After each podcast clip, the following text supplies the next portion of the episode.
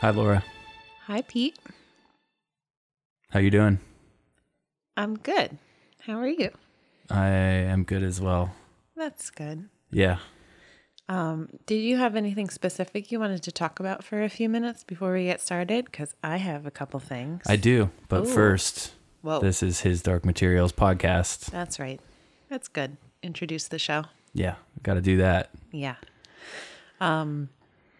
Well, you go first. I want to hear what you've been thinking about for the last week. We're doing broad strokes here. Uh, it could be anything. I had some things that were like from last week's episode that I wanted to touch on again that we sort of stumbled over, but I have looked into. Okay. Well, why don't you go first then? Because I just have stuff from this episode. Oh, okay. Um, so we were talking about the forms that Pan takes last time, Mm-hmm. and we did look up the one. I think I just burped into the microphone. it's Sorry, all right. everyone. That's embarrassing. Um, but we talked about Pan being a mink, which is also known as an ermine, which is also known as a stoat. And I didn't realize that those were all the same thing. The coat changes color depending on the season. Mm-hmm. Okay. Um, But the other one that you said also looks sort of weaselly, you're correct. It's a pine marten. A pine marten. Yeah, you should Google image search that one too. You might have sent me a Google image search of that. I mean, actually. I send you a lot of things, and whether or not you look at them, I you look at them. Sometimes I just don't Sometimes you look respond. at them. Okay. Well, yeah, pine marten was the other one. Okay. Um, And the other thing that we were speculating on is whether this show is a little bit family friendly. You know, like there's a little less gore than I might have anticipated given some of the major plot strokes. Um, that is indeed true. I read something that they even went so far as to edit out some of the demons' uh, dicks. Can I say that on the Yeah, show? you can say that here. I think mark- that's fine. So yeah, there's no there's no demon dicks, and I'm assuming like no Yeah. polar bear dicks. I Haven't either. noticed uh, any dicks. No, they edit the them show. out because it's family friendly, which I think is stupid. I mean, I don't care.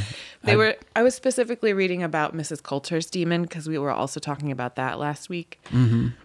Um, and someone out there in the internet world said that they think his name is Ozymandias, even though they never mentioned that in the What? books or in the show. I just Watchmen and uh, his Dark Materials colliding together. yeah, they were also referencing that in this article I was reading, which I sent to you Weird. and you probably didn't read.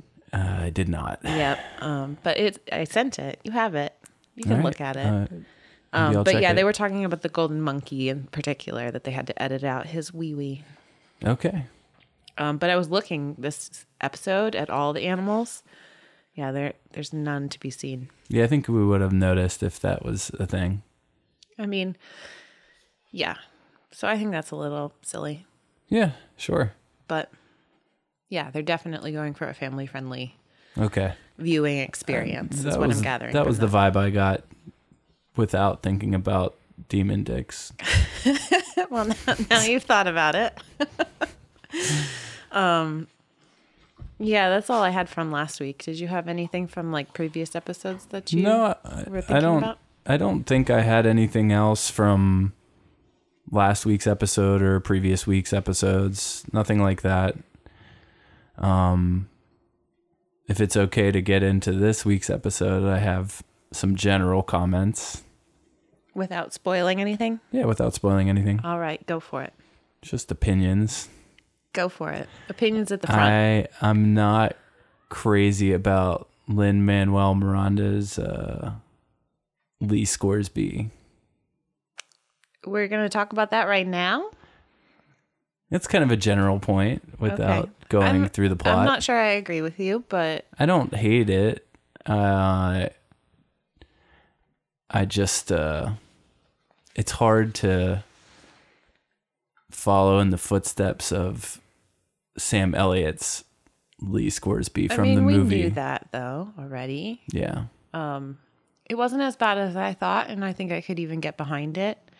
But in general, my take this week was that we're kind of back on track, and I'm surprised that we got as much time with certain parts of this plot movement as we did. Like I thought we might move even faster this episode than we ended up moving. Um, Yeah, so p- I'm glad that it wasn't quite as rushed as the first three episodes, although there still was a lot that happened. There was a good bit that happened, but I do think the pace has slowed down a little bit the Like- last few episodes. Last few episodes? This one and the previous one. You think the previous one was slower? I didn't. Yeah. But this It's at one, least at book pace to me. you think the last one was at book pace? Yeah. I don't agree. Okay. But this one, I thought we got a little bit more time with some meeting some characters. I mean, we still met a bunch of new characters all at once. It wasn't like we got a whole episode meeting one character or anything like that, Mm-hmm. but it was slightly slower. Um, but as someone pointed out who is not a book reader, uh, you know, Lyra's in a different location each episode so far. Like it is Yeah. moving fast, even for people who haven't read the books. Yeah. So, Fair enough. um, but we did get a little more time with this particular series of events than I thought we might. So, Yeah. and we got a few more like book dialogue scenes again. So they're Mm-hmm.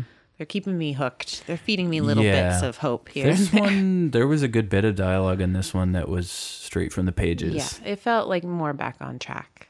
There was less of this um, added in new stuff. Yeah.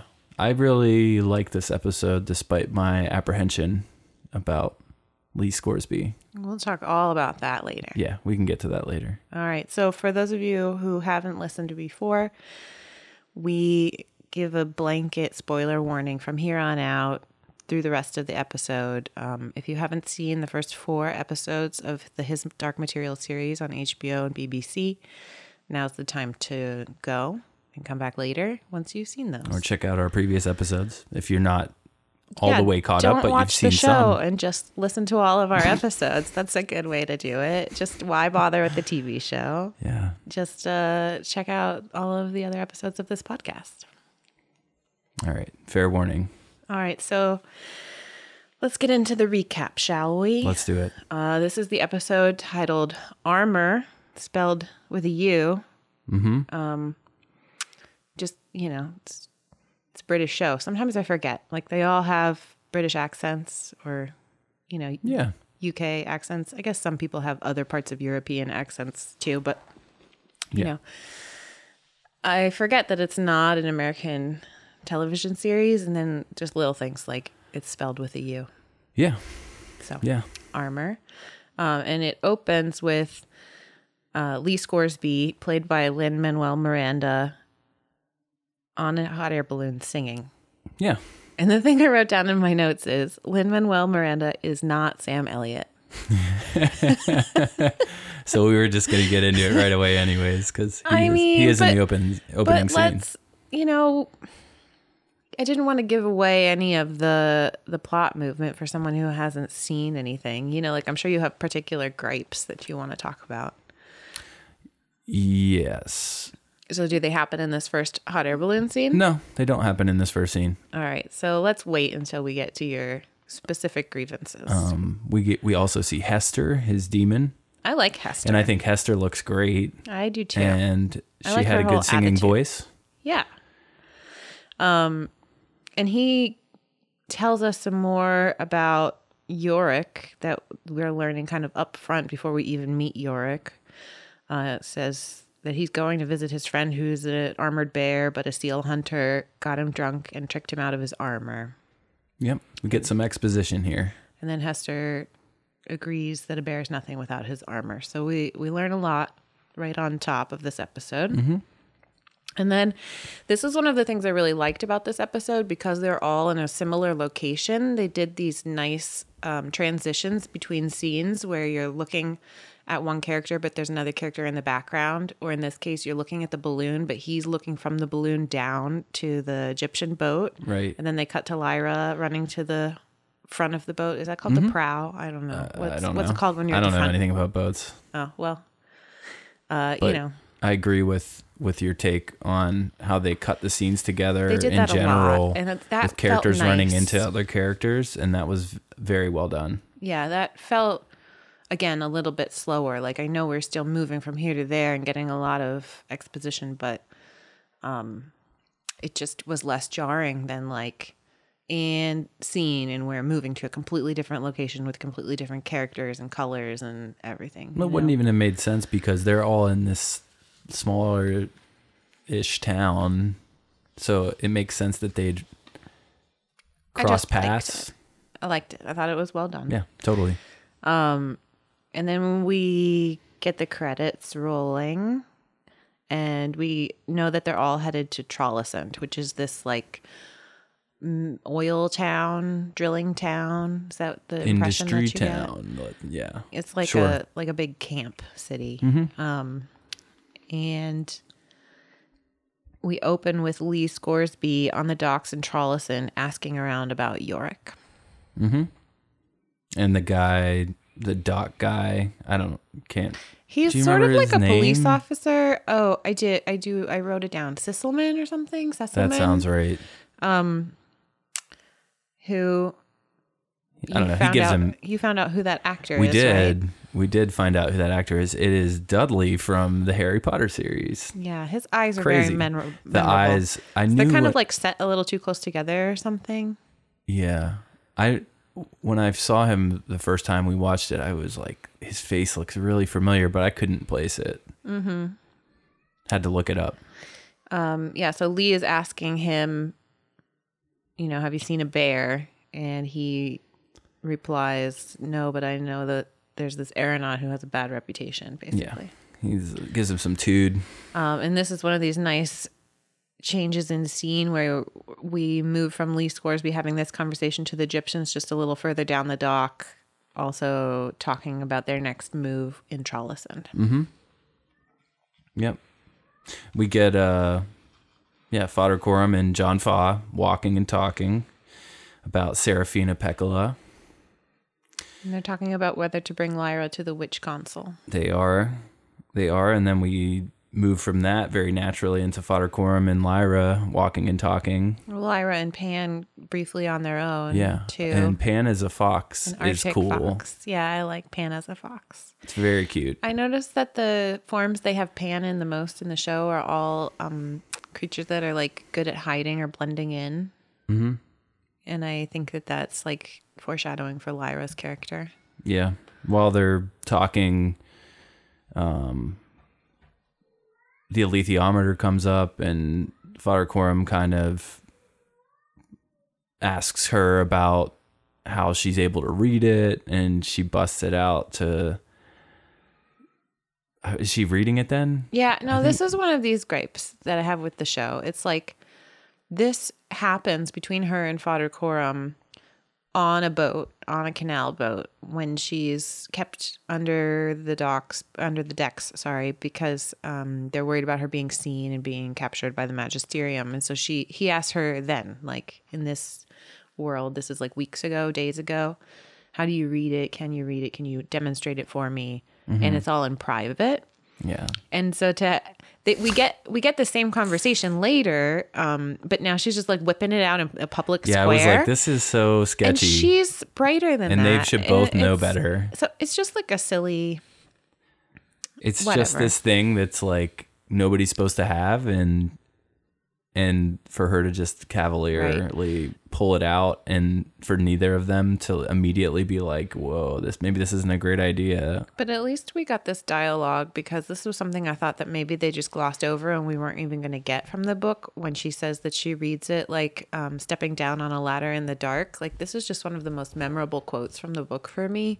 And i really thought that they had just steamrolled over that part because we're like moving ahead you know with the pacing in the Yeah. show and so i thought we weren't even going to have her explain how she read it so i'm glad that we did get some of that explanation But me too and i'm pro more having more a alethiometer time and and explanation about that and showing it because it is such a big part of the story Right.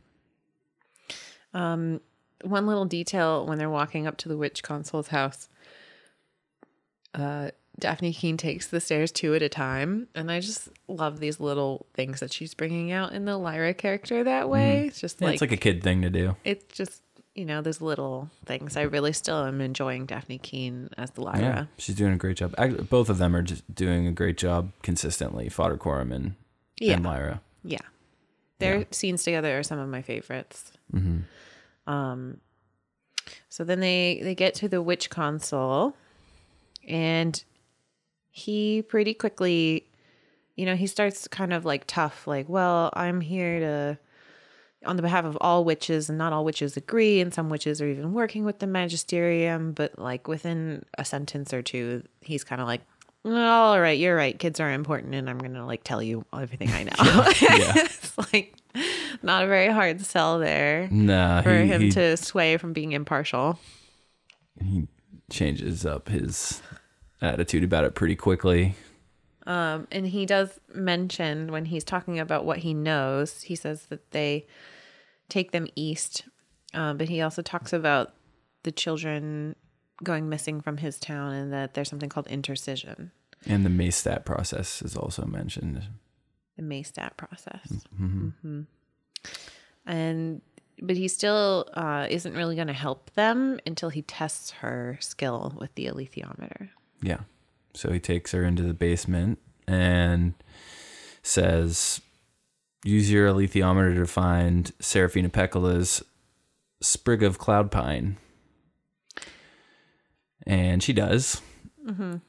She chooses correctly. And to me, this scene was cool, but different than my imagined version of oh, it in the so book. different. So I'm- different.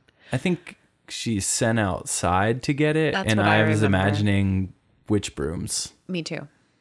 Yeah, I thought it was a, a sprig of cloud pine, like a branch, like a pine branch. Yeah.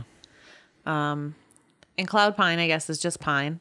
it's like or spruce Yeah. or whatever. Like that those needles that he pulled out of that little thing, this is very particular. Um they didn't look like pine needles to me. They looked like spruce. Yeah, I could see that. So whatever. Come on. Yeah. Give me cloud pine. What's cloud pine? It sounds mystical. Yeah. it did I think it did look cool, it just wasn't what I was expecting. No, it wasn't. But um but she passes the test and she also I think that in the book we learn that she asked the alethiometer another question about him when she has the opportunity to pull it out and that's why she comes back with what question should we be asking you that we are not. Yes.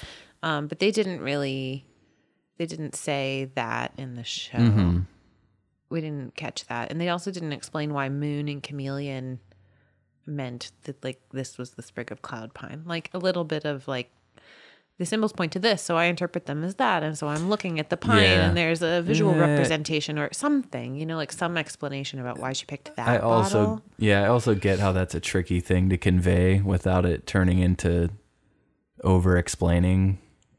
But that's what I'm here for. That's what I want. Explain it to me, you know. Um, but they they made it seem like she was just a very cunning, um, you know, wise little girl that came up with that question all on her own. But I think that she had asked the alethiometer about that. No, Yes, I I, I I'm almost 100% sure you're right. um, but it's a good thing she asked because this is when the witch consul says that you need an armored bear for where you're going. Iorek Byrnison. Yes. From there, we have Lyra and Father Coram going to talk to Iorek to find Iorek. Um, they ask him for his help. They ask what he's doing there as a Panzerborn. Am I saying that right? Panzerbjorn. Panzerbjorn. Panzerbjorn. Panzerbjorn. I was close. It sounds like you're saying some- pan- pants are born. pants are born. Pants are born. Um, okay, back up. You I feel like uh I'm rolling through this recap and every time I look up at you you're like, "Oh man, should I talk? Should I be recapping? Should I talk?" that's all right. But you you're you're giving us the broad strokes, but like this is the first time we see Iorek. yeah. So I was just back way breaking way down up the scene, to but we see Iorek. back up to your first impression of Iorek. I think he looks great. I'm very happy with how Iorek looks. I want to hug him. You know, I he wanna- looks a little rough and tumble. He's got some scars. I think that's so appropriate. It's very appropriate. Um, he's had a rough few years. yeah. Um, I think they Yeah. toned down his drunkenness a little bit. they did Again, in with the l- family-friendly There's the bit. later scene that we'll get to eventually, and I think he comes off a little. He's supposed to come off a little more drunk when Scoresby's talking to him later but on. But even still. that's kind of not. He just has to say, I'm drunk. And like, Yeah. it's not, I don't know. Yeah. Um, Who knows how hard it is to make a CGI bear seem drunk? Though, probably pretty also. hard. I don't know. Probably kind of difficult. I'm impressed with the way the talking doesn't look crazy unnatural. Yeah.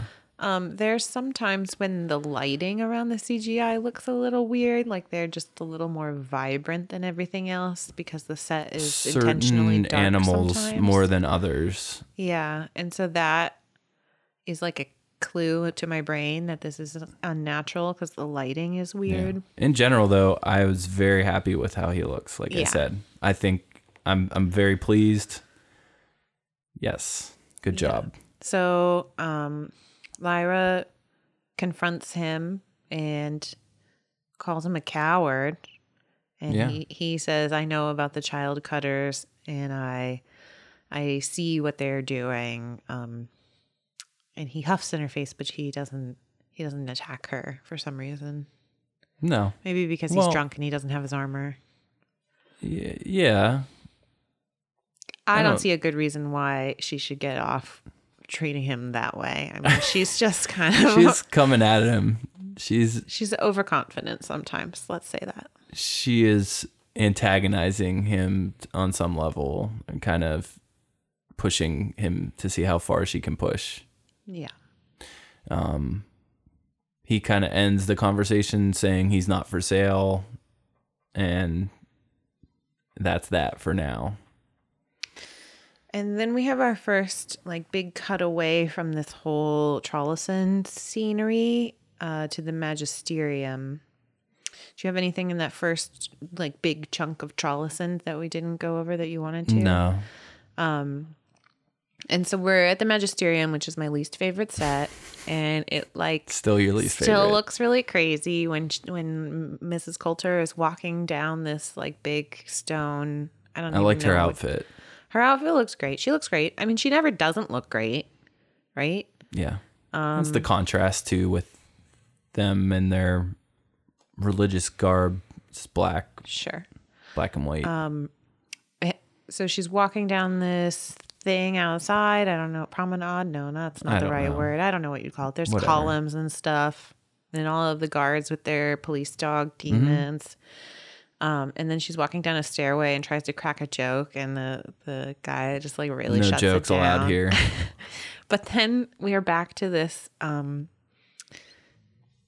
would we call it a, a trope, a motif? I don't know what the right word is. When she slaps her demon's hand away when it tries to like reach up to her. Yeah, I wasn't again as I have been for most of these moments in the show. I so, I often don't know how to f- interpret it or feel about it.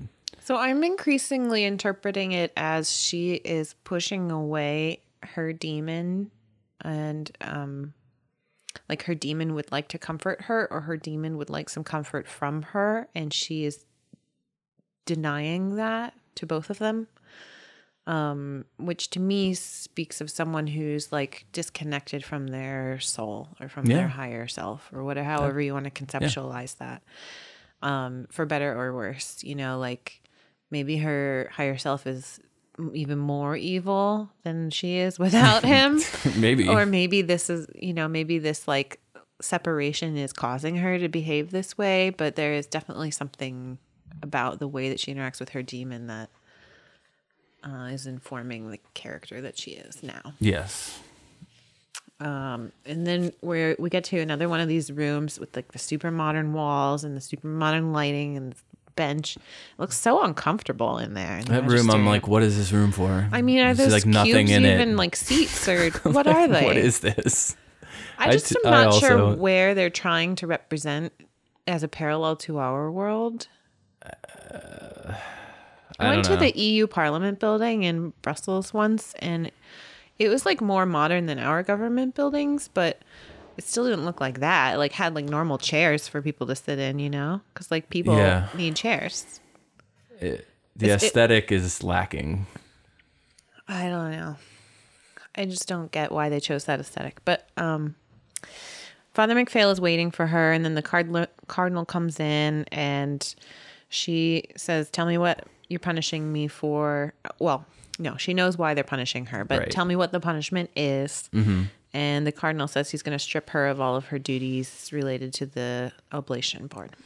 Yes. And um, she's basically like, nah, that's not going to happen. She's so ready for that. She's like, yeah, that's not what's going to happen. I've got Lord Asriel, and you're going to do what I want you to do because you want him real bad. So she leverages that. Um, This is some of the um, overconfidence we see in Lyra, really. yeah, that's true. Because we are seeing that she's sort of, she literally walks to the corner. Like she's backed into a corner. She's playing, you know, an empty hand, as Lyra was talking about with this. Um, oh, we're not there yet. I'm jumping ahead. Sorry. Yeah. um like later in the episode lyra's talking to lee about playing cards and she says sometimes a bad hand is the best because you can just bluff your way out of it and like we learn later in this episode that that's exactly what mrs coulter is doing right now Yeah. Like, she She's doesn't have a plan. she's overstating her position. oh yeah So she, to be more specific, she says she has Lord Asriel imprisoned by the Bear King Iofur Iofur, which I never knew how to say, so I appreciated i yeah having it spoke aloud in this Yeah. episode. Um, she says she's going north tomorrow, just really dominating these dudes, and she also says she needs to have them read their alethiometer and answer a question for her, which they kind of scoff at and are like, "That's really pushing it." And she's like, "Nah, you're gonna do it." right So she goes to. wait um, we're not there yet oh, does that? no we go back to Trollesund first Oh yeah. and okay. lyra and father coram are like shopping for um seal skins or whatever their outerwear is called um and father coram says how did you know to show that guy the alethiometer that guy meaning the witch consul and and like why did you trust him? And she says something really poignant. She says i do myself more damage by not trusting anyone.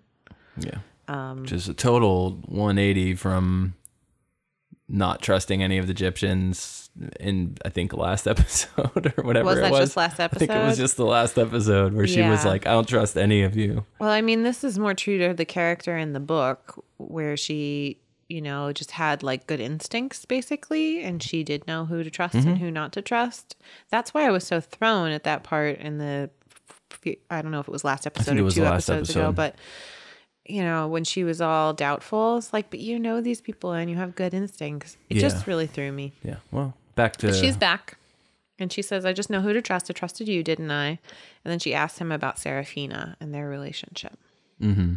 and he goes on to explain to her that they had a child who died and that they just couldn't really cope with the death of their son. They wanted to handle that death differently. Yeah, they both had different ideas of how they were would deal with that. Gosh, that has to be the hardest, saddest breakup of all Yeah. time. And he gets all teary eyed and understandably. struggles through it. And Yeah. Lyra gives him the puppy dog eyes and they have a moment. Yeah. And um I was just was really looking at their knitting this whole time. Like we get a lot of long shots of their faces and their clothing in this scene and so um the Gyptians are knitters, you know? Guess so. They are. I mean, her hat is cool. I was trying to figure out like how I could make that into a pattern as I was watching it again the I bet time. you could do it.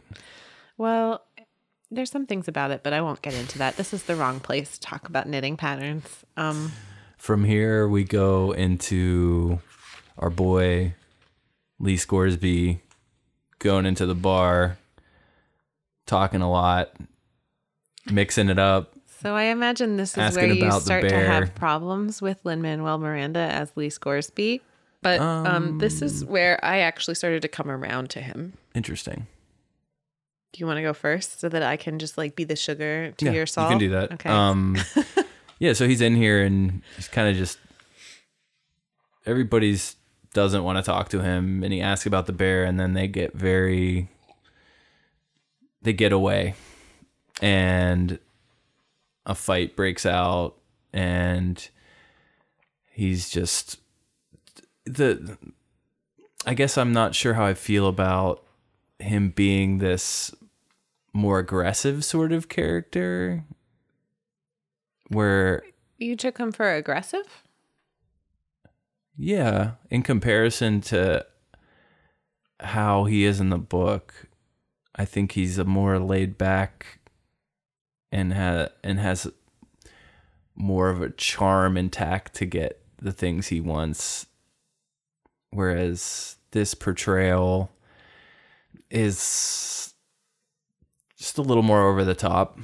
It's very campy. And at first, I was not sure that that was what they were going for. But then with this scene in the bar, that made me sure that that's what they're going for. A little more like comic relief and some camp thrown in mm-hmm. there.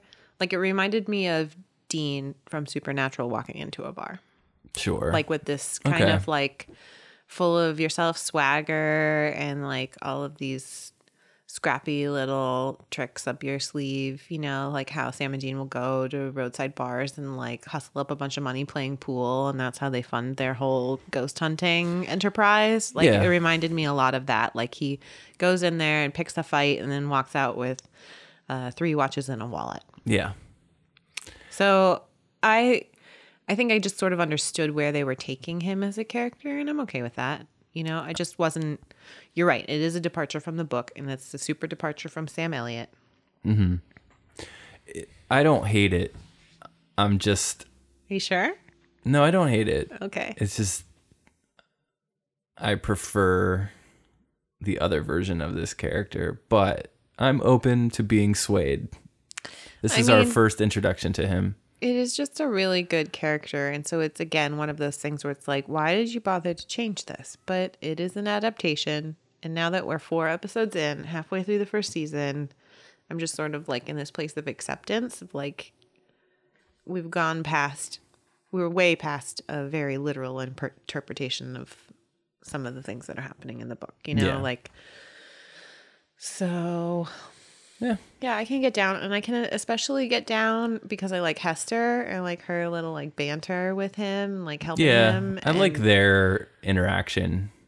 and i like his banter with lyra like i like that they're like know, scheming together I, I agree there too that they're when they're interacting together on screen, it, it was good. Yeah.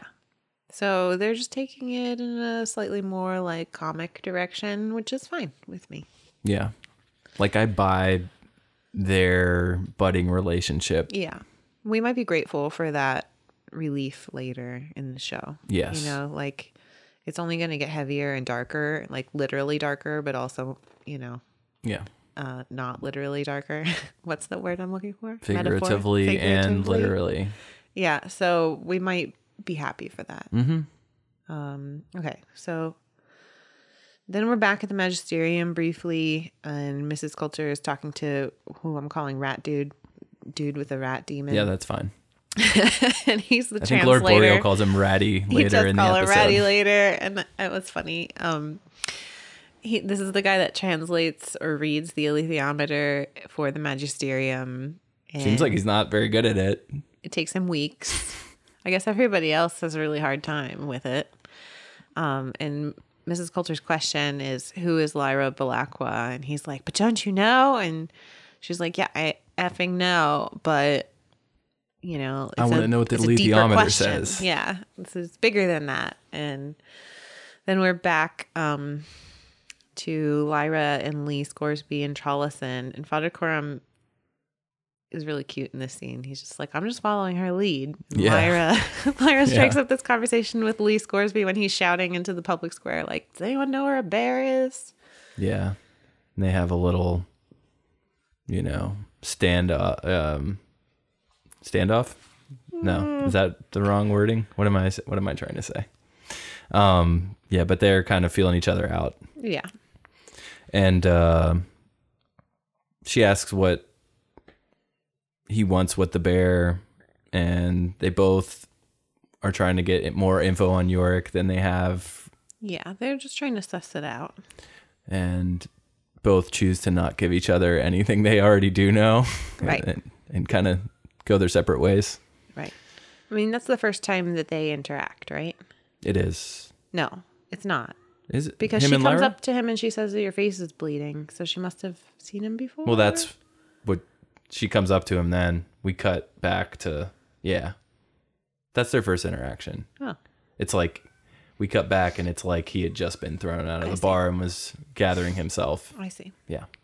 Um and then we have a scene with Father Coram and John Faa talking about Lyra, but she's not there. And they're talking about the witch's prophecy that they think might be about Lyra. Mm-hmm. Um, and then, ugh, heavy sigh, Kaisa I- is not a goose. I know. What the? What the? Okay, okay, I'm just dropping the f bomb now. What the fuck? Like, why? Why change it? I mean, I it was like an osprey or a white hawk or something, and it looked really cool. But But there is no reason to change the demon. I just don't know why they would do that. I don't know. I was waiting for that goose.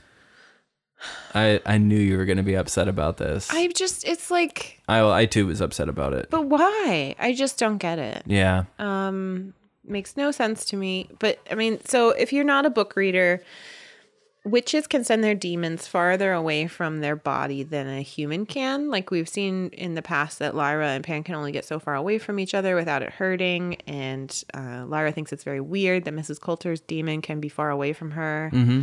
But witches this is normal witches can send their demon many many hundreds of miles away Yeah. from like them super far away. um, and I always, as a kid and an adult, took this as a um, a way to illustrate astral projection. I don't Yeah. know if you ever thought about that that deeply, Um, but you know, Maybe like we've talked about this before, or, but yeah. like people who can send their spirit farther afield from their body. Uh, Mhm. This is a superpower of the witches. They can send their Yeah. demon far, far away to have conversations, to intervene, to do stuff. Um, so this is Kaisa, who's supposed to be a goose. Like, I just don't get Yeah, it. Yeah, I just don't understand the like why.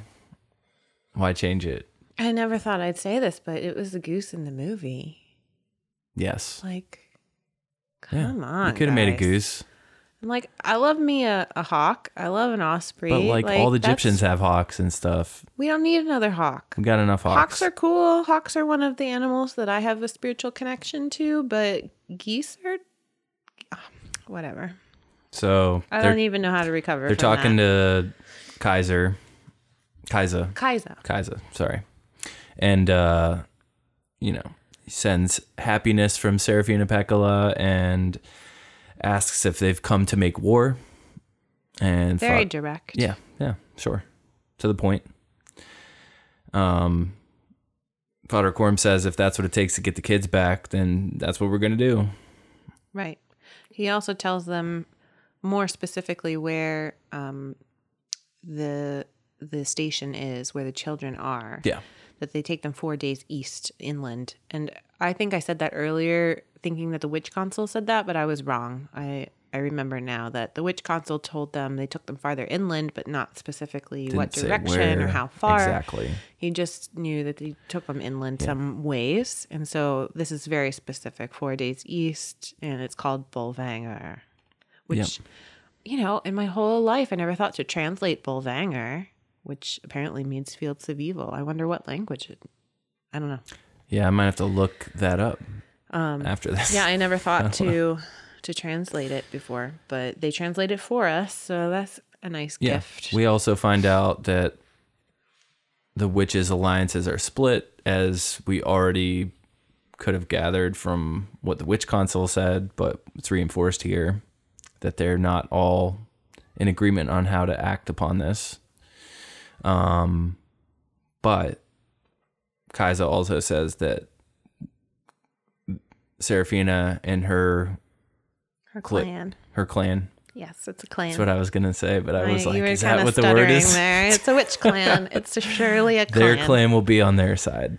Yeah, they they received that, and Father Coram's face looks filled with gratitude and relief, and he it's like he knows it. He knew this woman very well. Obviously, they were lovers. They had a child together, but um, It's also just been a long it's time. been a long time. It's been forty years. He wasn't sure, and yeah. So aside from Kaizen not being a goose, This scene was great. Mm-hmm. Um, I just really that's don't big- understand. Like, It's a big what the fuck. right my there. mind goes to places like, are they going to have the witches, demons change more? Because I think that they can change, whereas humans can can't. I think so. I think I remember that, but I could be misremembering. I don't that.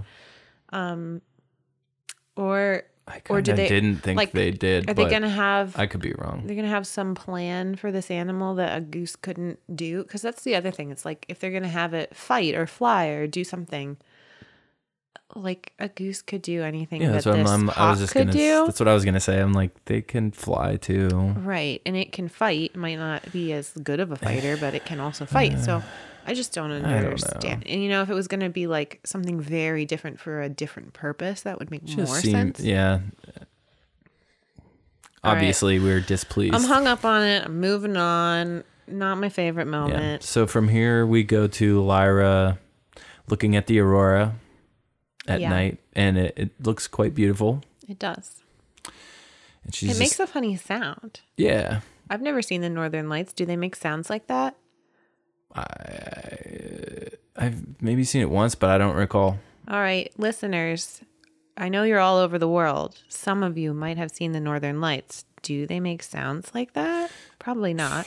Is it just I like the magic that happens inside your so. body that makes you hear music when you see it? We're not in our world either, though. So we're in their world. Maybe it makes well, noise in their world. If anyone has been on the ground looking up at the Northern Lights, let me know Um, she sees a city in it very briefly. very briefly, and then it goes away. Yes.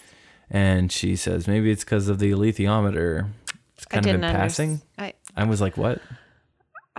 All I thought was that maybe she she's associating dust with the aurora and she's also associating dust with the alethiometer. So she's thinking that like whatever is powering the aurora is also powering the alethiometer. Sure. She also follows that with maybe it's Roger telling us where to go, and I'm like, okay, whatever. Um, and then Tony Costa walks Wait, up. before that, she asked Pan, "Do you think he's cold?" And that was like a really sweet, tender, sad moment. Yeah, Pan says, "I hope not." Yeah. Um, yeah, and then Tony Costa shows up. And you think there's nothing to this? Still, still don't think there's anything to this. Okay. They talk about Roger and Billy and how they're gonna find them.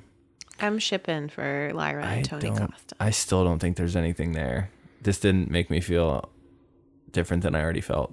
We'll see at the end of the whole series who knows what about what. We'll see.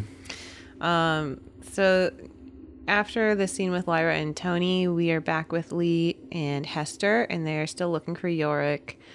And they find him, and he informs them that he's drunk. He doesn't. He informs seem- them. He doesn't seem too drunk to me. Come across as He's incredibly just like drunk. eating dinner in his work shed or something. a real half-hearted attempt to make him seem kind of drunk here and Yeah, and Eh. Lee's kind of like yelling at him.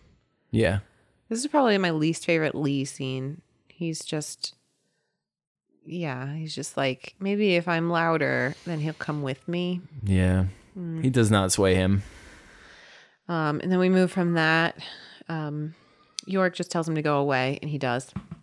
And then Lee goes to Sysselman. We're assuming like the next morning because it's dark when Lee does this, and then we Yeah. see him in the bright light of day again, and he's going to this. I think they're like a police force, but like maybe hired by the oil company, the drilling company, or something. You know, like they don't look I- like a um like a community operation. They look like a hired mercenary kind of police situation. But Yeah. he goes to Sysselman's office and he tries to um, sway him that he actually owns the bear's armor and so he should get the armor back. yes and dude's not having it and gets all frazzled and is basically like don't try to get over on me um don't mess with the magisterium Right. But Lee says one thing that is important for people who don't know about the Panzerbjorn already. He says he's a bear and he can't be a slave to you or to anyone. So after this, we've got Mrs. Coulter on an airship, and um, this is one of these editions where I think this is more about the character of Mrs. Coulter than anything else. Like we don't really learn anything plot wise here. Yeah. She's writing She's practicing her speech that yeah, she's going to give to a Iofur. speech. Um, but the big takeaway for me was that her demon comes over and it looks like he's about to speak and she shushes him basically. Yeah. More suppression. Right. And so this again confirms my idea that they're trying to show her just like not listening to her mm-hmm. demon. Yeah. And like we literally never hear this demon speak. no. So, No, we haven't at all, right? nope. Okay. Yeah. Um, and then we go back to Lyra, Father Coram, John Faa, and um, she's trying to convince them that they can't leave yet because they have to go and get Iorek. And, like they haven't won Iorek over yet. Nobody has. Iorek's just like said no to them and said no to Lee. And yeah. Father Coram doesn't want to bring him. Or is it John Faa that doesn't? John Faa. John Faa John Faa that says no. We're not doing this. And Lyra like pulls out the alethiometer to consult it. Mm-hmm. John Faa's not happy about that. Um, and then we cut to a very quick scene with Boreal at the Magisterium and with Rat Guy, Ready. Ratty, and uh, he takes another route with Ratty, and he uh, just blackmails him Yeah. to read the dude, alethiometer. dude, he just alludes to some sort of perversions or sickness this guy filthy has. predilections. Yeah. So, I mean, you know where my mind goes. yeah, I'm like, uh, he's but they so they're keeping it veiled. They're also keeping it obvious. I don't know. They're walking the line. I haven't actually like read anything about backlash to the series because of this, but I'm not sure. yeah, I don't I don't know.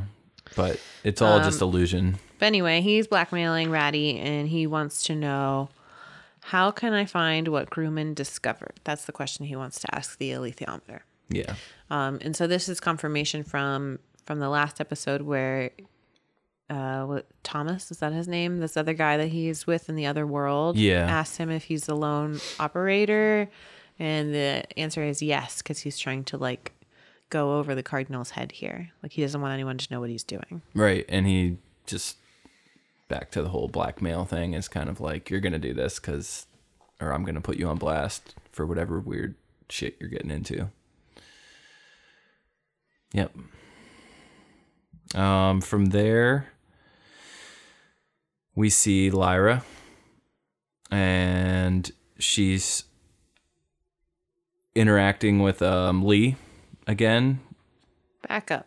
Pan gives her this idea. Does oh is that what happens? She Lyra the scene opens with Lyra talking to Pan. Oh, okay. And Pan says, "You know who, how we can get that bear? Like you know who knows this bear?" ah right right. and then they so go, they go to Lee talk to Lee and Hester.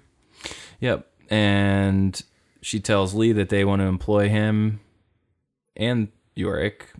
And this is the whole card metaphor thing that lo- that you were talking about earlier. That's the scene, right? Yeah, I mean, Yeah. I love this scene between the two. This was very good scene. Be- this yeah, this kind of brought me around a little bit despite my concern about Lin Manuel. I mean, she's beating him at his own game in more ways than one, right? I like her eating him his bacon as Yeah. well while she's It's sitting there. It's very, it's good. Um, and I also like when she's asking him how to get Iorek's help, and he actually never ends up telling her. She's just like talking it out loud, bouncing ideas off of him, and then she says, "Hey, wait a minute! I just got to get his armor back." And he says, "Hey, you got there without needing my help." Like I really like that. Yeah, that was it. Was it was a very good scene between the two of them. Um, So then she steals his bacon and runs out the door while his back is turned. It's very cute, and um, she's going straight to Iorek to tell him where his armor is. yep, yep. And this, right. I would call this like the the climax of this episode.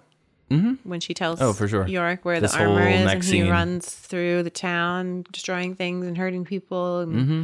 goes into the. Is it a church? I It looked like a church to me. She That's call what it I- something else, but I I, thought they said an catch the- armory or an. It could be armory. I th- yeah, I I couldn't. But it looks like a church. I couldn't catch the word. It st- started with an A. Yeah. Um, but he goes into this building, and then when he comes back out, he is uh, Panzer Bjorn clad in armor, and that was an impressive scene.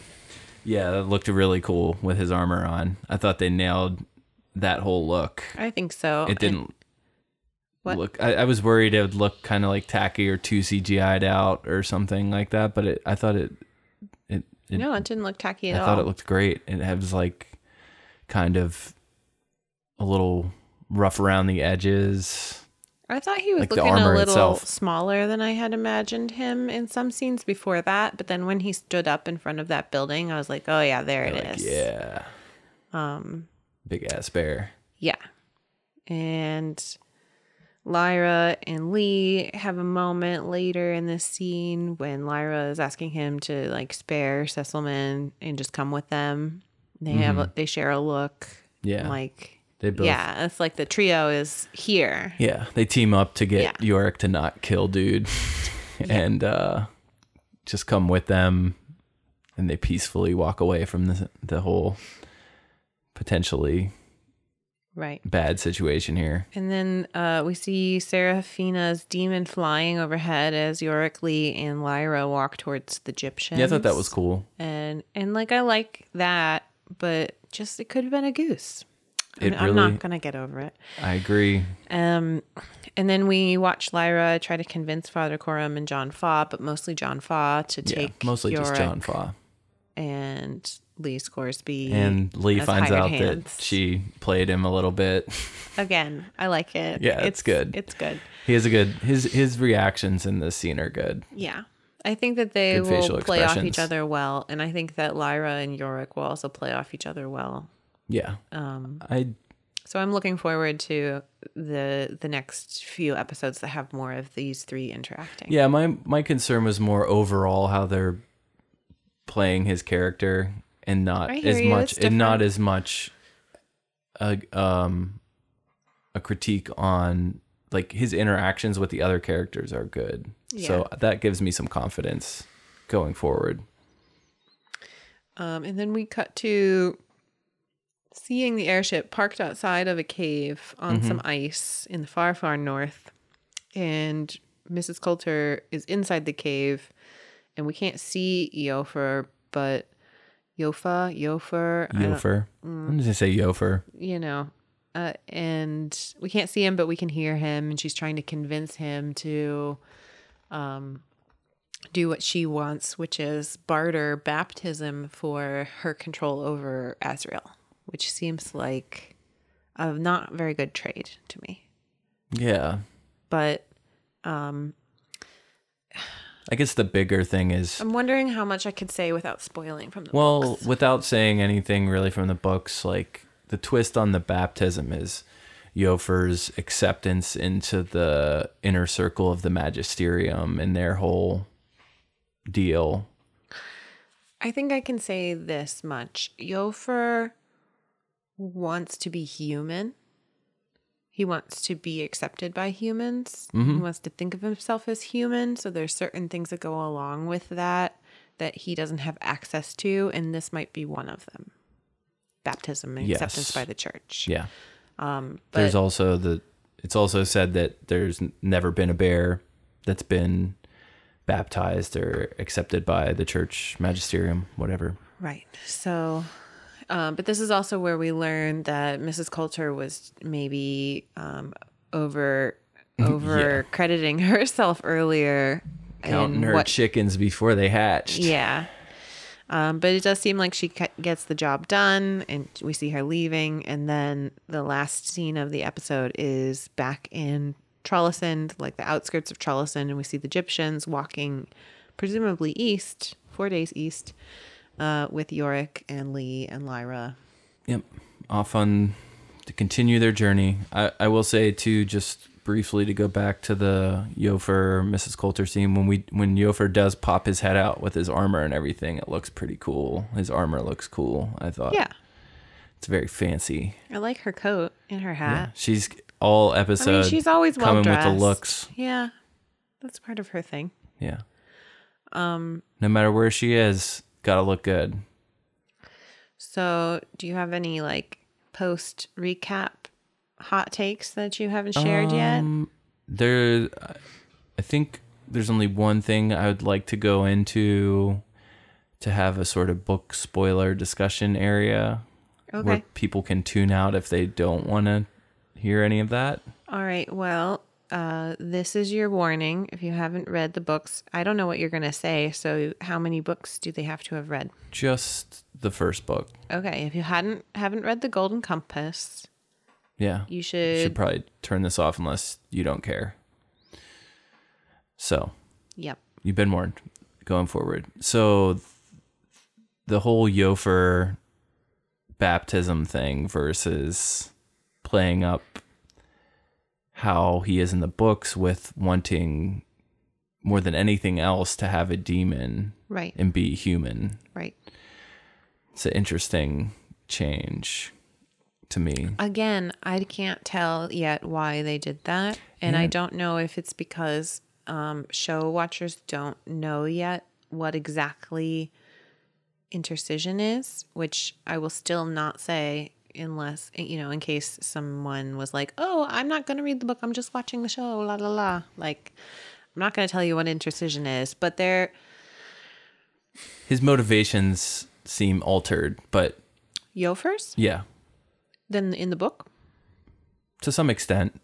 I just or I don't they're think we know enough yet in the show. It's a little early, I don't but think we can say that. um, I guess I could kind of get why the maybe they'll get there with him wanting a demon. I think they have to. I feel like they have to. I I think that that is pivotal to some parts of the plot that are yet to come. I also playing him in a way where he's very um like confrontational towards Mrs. Coulter is kind of interesting because I feel like we get the perception in the book even though I'm not even sure if they actually have an interaction together that like he is very much in awe of her and like defers to her and there's a certain perception of their relationship that came across differently in this episode. So you finished reading The Golden Compass and I didn't. So I haven't reread that part recently. Mm-hmm. We still have that last bit, which is my part to do the book report for, to go. So I cannot speak to that at this particular moment in time. Well, I just wanted I just thought that was worth discussing a little bit, but it's it was like 2 minutes of the episode, so we'll see how they play it going forward. Yeah, I I'm not sh- I'm with you. I don't know why they chose to change that, but there's so much like that in the show and you know, they're changing timelines around a little bit and we're seeing sometimes things that only happened um in the narration in the book, you know, like this we're we're getting a scene where we're seeing these two together where in the book I don't think that ever happened. It was just that we're told that they did have interactions. Yeah. And so That's right. um, I can't tell if it's just extrapolation based on what they think could have happened in those scenes or if they are moving things around in time because there's some chronological differences in the show than in the book. Yeah. Um, but I think it's too soon to say in the show. I think that'll be revealed to us. Yeah, we'll we'll find out soon enough. Um, in general, I do like that they're showing us some of the things that are sort of um, implied in the book and not that that aren't necessarily said, but we're know we know of people to have interactions just because of their relationship, and they're showing some of that in the show, and we don't get some of those interactions in the book, and I do like, that a lot of that. some of the boreal stuff is like that i think Right. too but yeah i think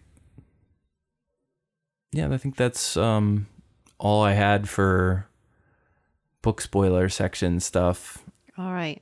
Well, I don't have anything like that for this one. For me, this was much closer to the book than some of the previous episodes, and so I was grateful that it was um, not as much new and more like walk, watching a depiction of the book that I had read and loved. So that felt nice. Um, and I don't think I have that much speculation. I'm I'm back in the saddle. I'm like content to wait and see how they play it out. Mm-hmm. I'm glad it went a little bit slower. Yeah. I was happy with it. Um, I do want to say before we get off for the day that if you have listened this far to four or five episodes of the show and you like it, feel free to leave us a review because that would be helpful. Yes, would appreciate that. Um, and if you don't like it, don't leave a review. Stop listening. It's that easy. Um, and it's cool that you've listened. So thank you very Yeah, much. It's- appreciate anybody that's listening. um, I've never done a podcast before, and it's pretty neat to see people listening from all over the world. yeah, so very cool. that's cool. And we will be back next week after next week's episode. Yep. See ya. Bye.